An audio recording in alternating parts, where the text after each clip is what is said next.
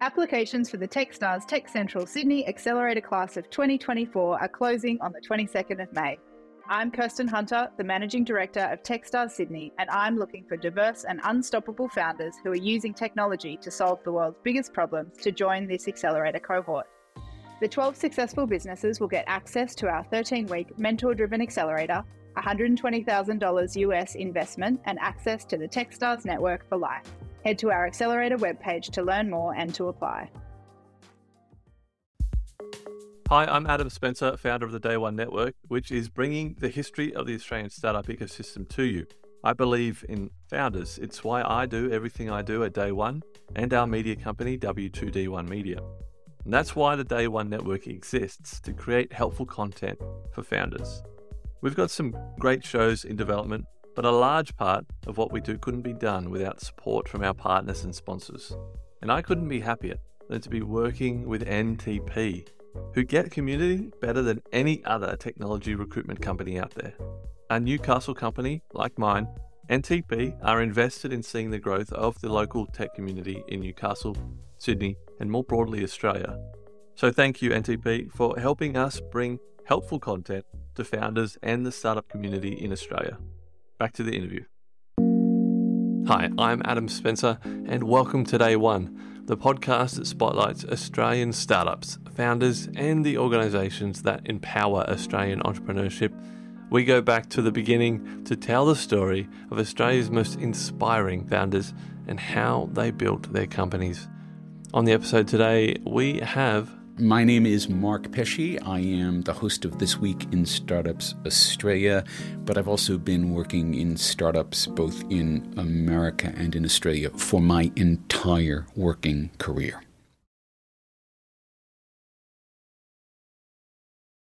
So, Mark, how did you first get involved in this startup world? So, when I left MIT, this is 1982. I immediately went to work in my first startup. It's a startup called Contact Systems, which is making vehicle fleet dispatching systems. But my boss got a very good brainwave one night and then directed me to work on a prototype with him, which became what is now known as the SecurID card, which is this access control system that's part of RSA data security, and it's used very broadly in industry. And at the time, this is 1983 when we were doing the work, I certainly had no idea that it would be everywhere now. That was the first startup. So the first place I ever went to work was a startup. And I said I think there's probably been a couple of exceptions in my career about when I've worked for larger companies, but almost every company that I worked for, when I worked for a company, if it wasn't a university, was a startup. What is it about the startup community, ecosystem, whatever you want to call it? What what drew you to this space in the very beginning? Are you passionate about about startups? Am I passionate about startups was I in 1982? I don't think so, because also I think the idea of a startup wasn't as easily constrained around a word back in 1982. I mean, yes, there was a young technology business, and we would call that a startup today, but back then I think we just called it a young technology business. The point there being that it was always allowing me to work on the edge of what was developing, and that is certainly where I have found my strengths lie. I mean, I have a quite a career now as a professional futurist in addition to all the other podcasting work because I have developed a really good sense for understanding how new innovations will affect existing businesses and how I can work with those businesses to help them to make those innovations work for them. What was it that prompted the move to Australia back in 2003? Did you come over here to, to start a startup, or what was it exactly that brought you over here? And secondly, when you moved to Australia, what did the ecosystem look like then? What did the community look like? What was the size of the community? What kind of organizations and uh, infrastructure was around at that point in time? So, to answer your first question, no, I came over here to start a program at the National Film School at the Australian Film, Television, and Radio School and did that for a few years and then was recruited by the ABC to be on The New Inventors as one of their panelists. So, my entry into Australia was very formal in that sense. But you're right, there was very little startup activity. I think really Daniel Petre was doing some stuff and this other guy named Ian Gardiner was doing some stuff. And I, I met Ian through mutual contacts and had this little VioCorp, which is again one of the first real sort of tech startups there. There were some conferences, such as Web Directions, where people who were kind of webby, kind of startupy would also get together. So there were pockets of places that you could think of the startupy, but there was nothing formal. There was no formal venture capital infrastructure. There was no way really to get uh, seed money or angel money into the country. Even angel wasn't really even a word at that point in time. But everything was not just immature, but so immature as to be basically non existent. So you say uh, that everything was so immature, so as to be basically non existent. What do you think happened to really kick things off? Um, what number of things kind of would have been the catalyst? Was, was Fishburners starting in what 2011, 2012, do you think that uh, helped or got things going, or was there something else? Fishburners becoming a thing is part of that. And there, there were a group of people. Murray was one of them, and Peter, the guy who was in early in PayPal, and I think David, Peter Davidson was clearly early in that. There were a couple of people who were working on making things good for technology startups, and all that's happening, what, 2009, 2010, 2011. And of course, that's after the GFC. And, you know, you have to realize also when I came here in 2003, this was after the tech wreck, right? The tech market had eh, completely imploded. And it wasn't until you start to see companies like Facebook emerge in that sort of post tech wreck landscape that people start thinking about startups again as I guess, viable business opportunities, maybe the way to think of it. And that was the period of time that I think Australia needed to be able to start to put some basic elements in place about how do you nurture at least the very first ideas. You also have like the 500 startups and the Y Combinators also coming out of America. So you have these different models of how you can nurture many startups into being. And I think all of those ideas filtered through both in Sydney and in Melbourne to be able to create communities like the York Butter Factory and fish Fishburners, these places that could become a kind of connection point. You know, there was also Mobile Monday Sydney, which was just a working group that would meet, like a, a professional group that would meet, I think, first Monday of the month there were these meeting points, and I think it's out of those meeting points that things began to cohere. But there was nothing that felt very formal about that. I think it's all quite accidental and quite gentle around this, and people would get a good idea and go off and do it. And I gave a keynote at the Web Directions in 2006, and I remember talking to this guy afterward who had this young company and he wanted me to come and talk to the company about some of the web stuff that I was talking about. That was Mike Cannon-Brookes right? So, you know, and he's got like sort of 15 employees working with him at Atlassian. So that's how it was. None of us thought of this very formally. It was just stuff that we were all doing. And it, so to think about it as well as that startup land, uh, yes, but it there was no consciousness of that. And I think when you start to get to a Fishburners and a York Butter Factory, and I remember there was a period of time and I'd have to go look at my calendar, but I was because I was a judge on the new inventors, people were getting me to judge startup competitions, which was great because I know about how to do that and I know how to be a good judge. And so there was a period of time 2009, 2010 and there were just startup competitions, pitching competitions, this competition, that competition, weekend build something competition. All of those things really started to explode at around the same time. It is both very mature in certain respects and very young in certain respects. So there's a, a, lot of high quality mentoring, but in terms of the number of people, one of the things that's happened is there are now generations of people in, say, Silicon Valley who have cashed out and gone back to nurture the community and put money in and do all of the infrastructure building that needs to happen for that to become a virtuous cycle. We're only in the first generation of that. And the same thing is true for venture capital, where we were very good at doing seed and angel capitalization 10 years ago and very bad at doing Series A, Series B, Series C. Now, in fact, we have a whole bunch of funds that can do your Series B and Series A, and we actually are lacking in funds that can do seed and pre-seed and all of that. And as we've grown, we've because we've grown as a unit, the entire structure has shifted toward being able to do bigger deals, but that's now left us weak and being able to do smaller ones.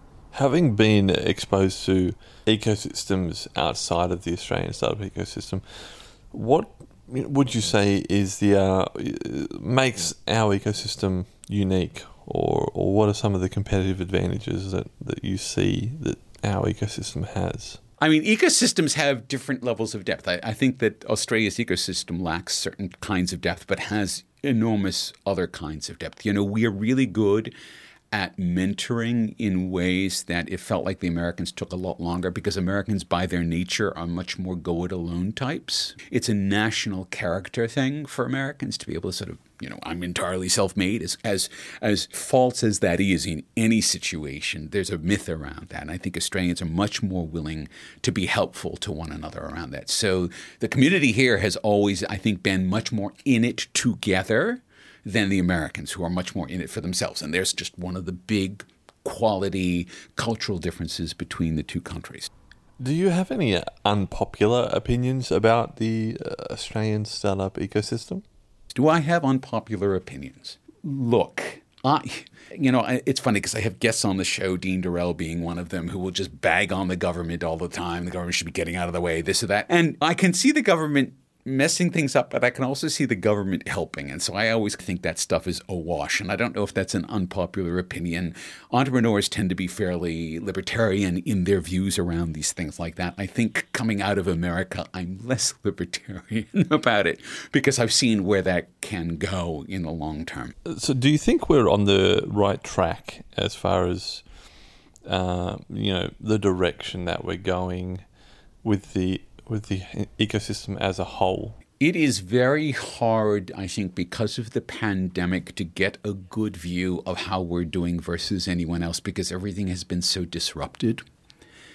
And so I think in 2019, I probably would have said, look, at we're starting to understand the things that we're really good at. Some of it's a little fintech, some of it's a lot of robots and, you know, agri-tech and mining tech and, and things like that, reg tech. You know, it felt like we were finding things that we were good at and starting to go after them. To expect that we're going to be good at everything is, I think, probably not wise. But we're going to have certain things that we are clearly quite good at. And then we're going to have certain standouts like a Canva or an Atlassian or an, a Culture Amp, things like that. We're going to have specific instances. Sports tech as well, Catapult, who were an early guest on the show, right?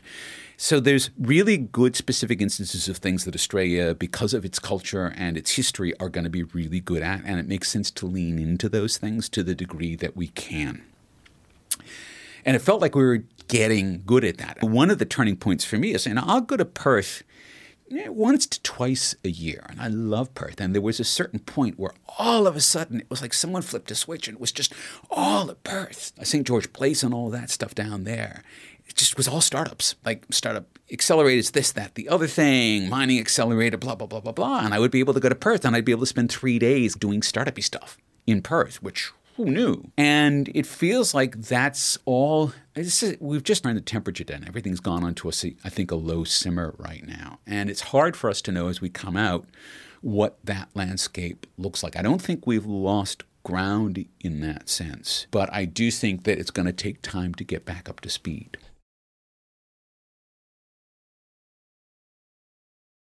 How, how did you get how, how did you get involved or started with with the podcast that you that you do this week in uh, Startups Australia?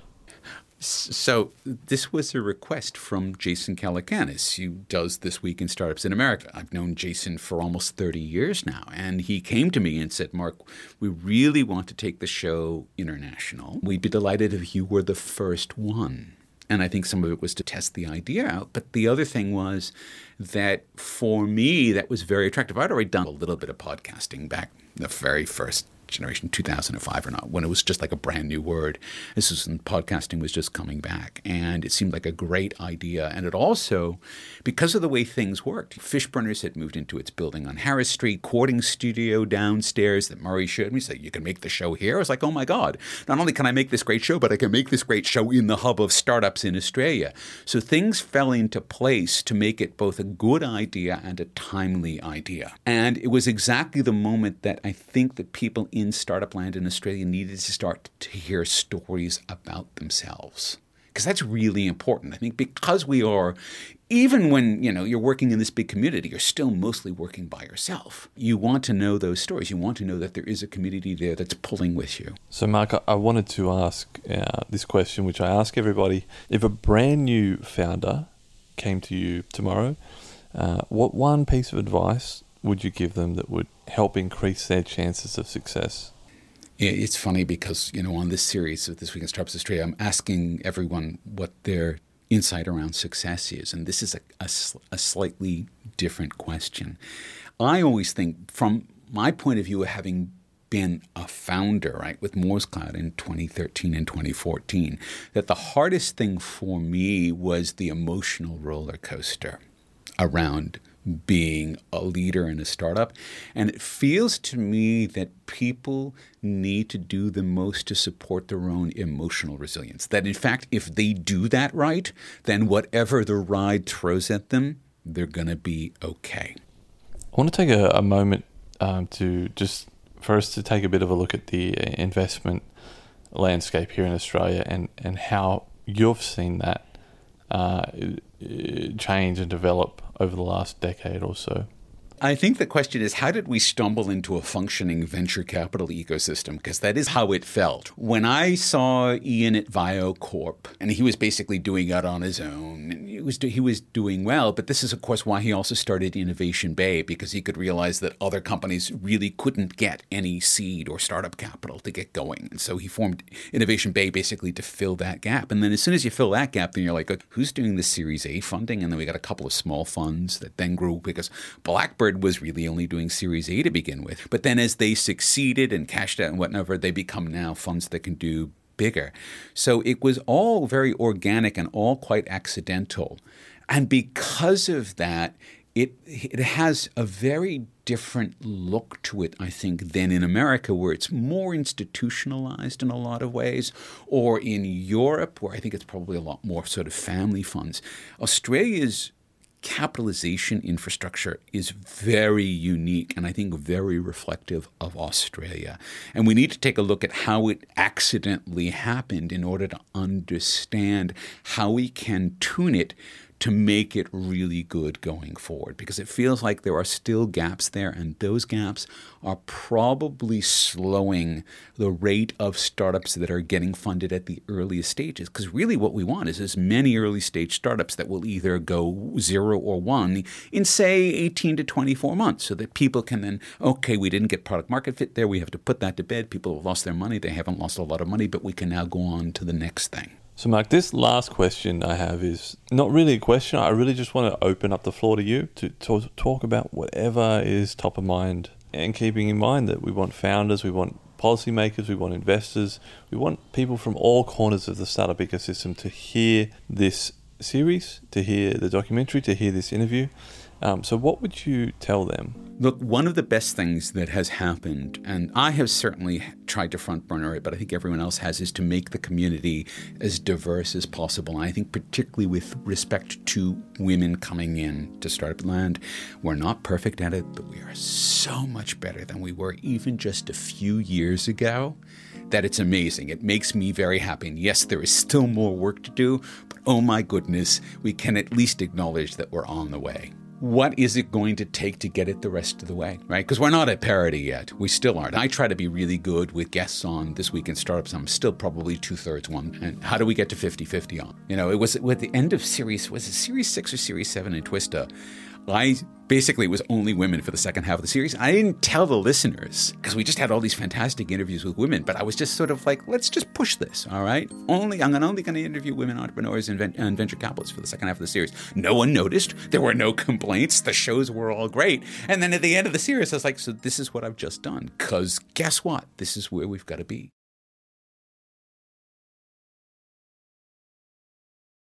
I hope you enjoyed that interview. More interviews are on the way. Follow the podcast wherever you're listening right now. Stay tuned for more interviews with many, many more amazing people from the Australian startup ecosystem. Thanks for listening and see you next time.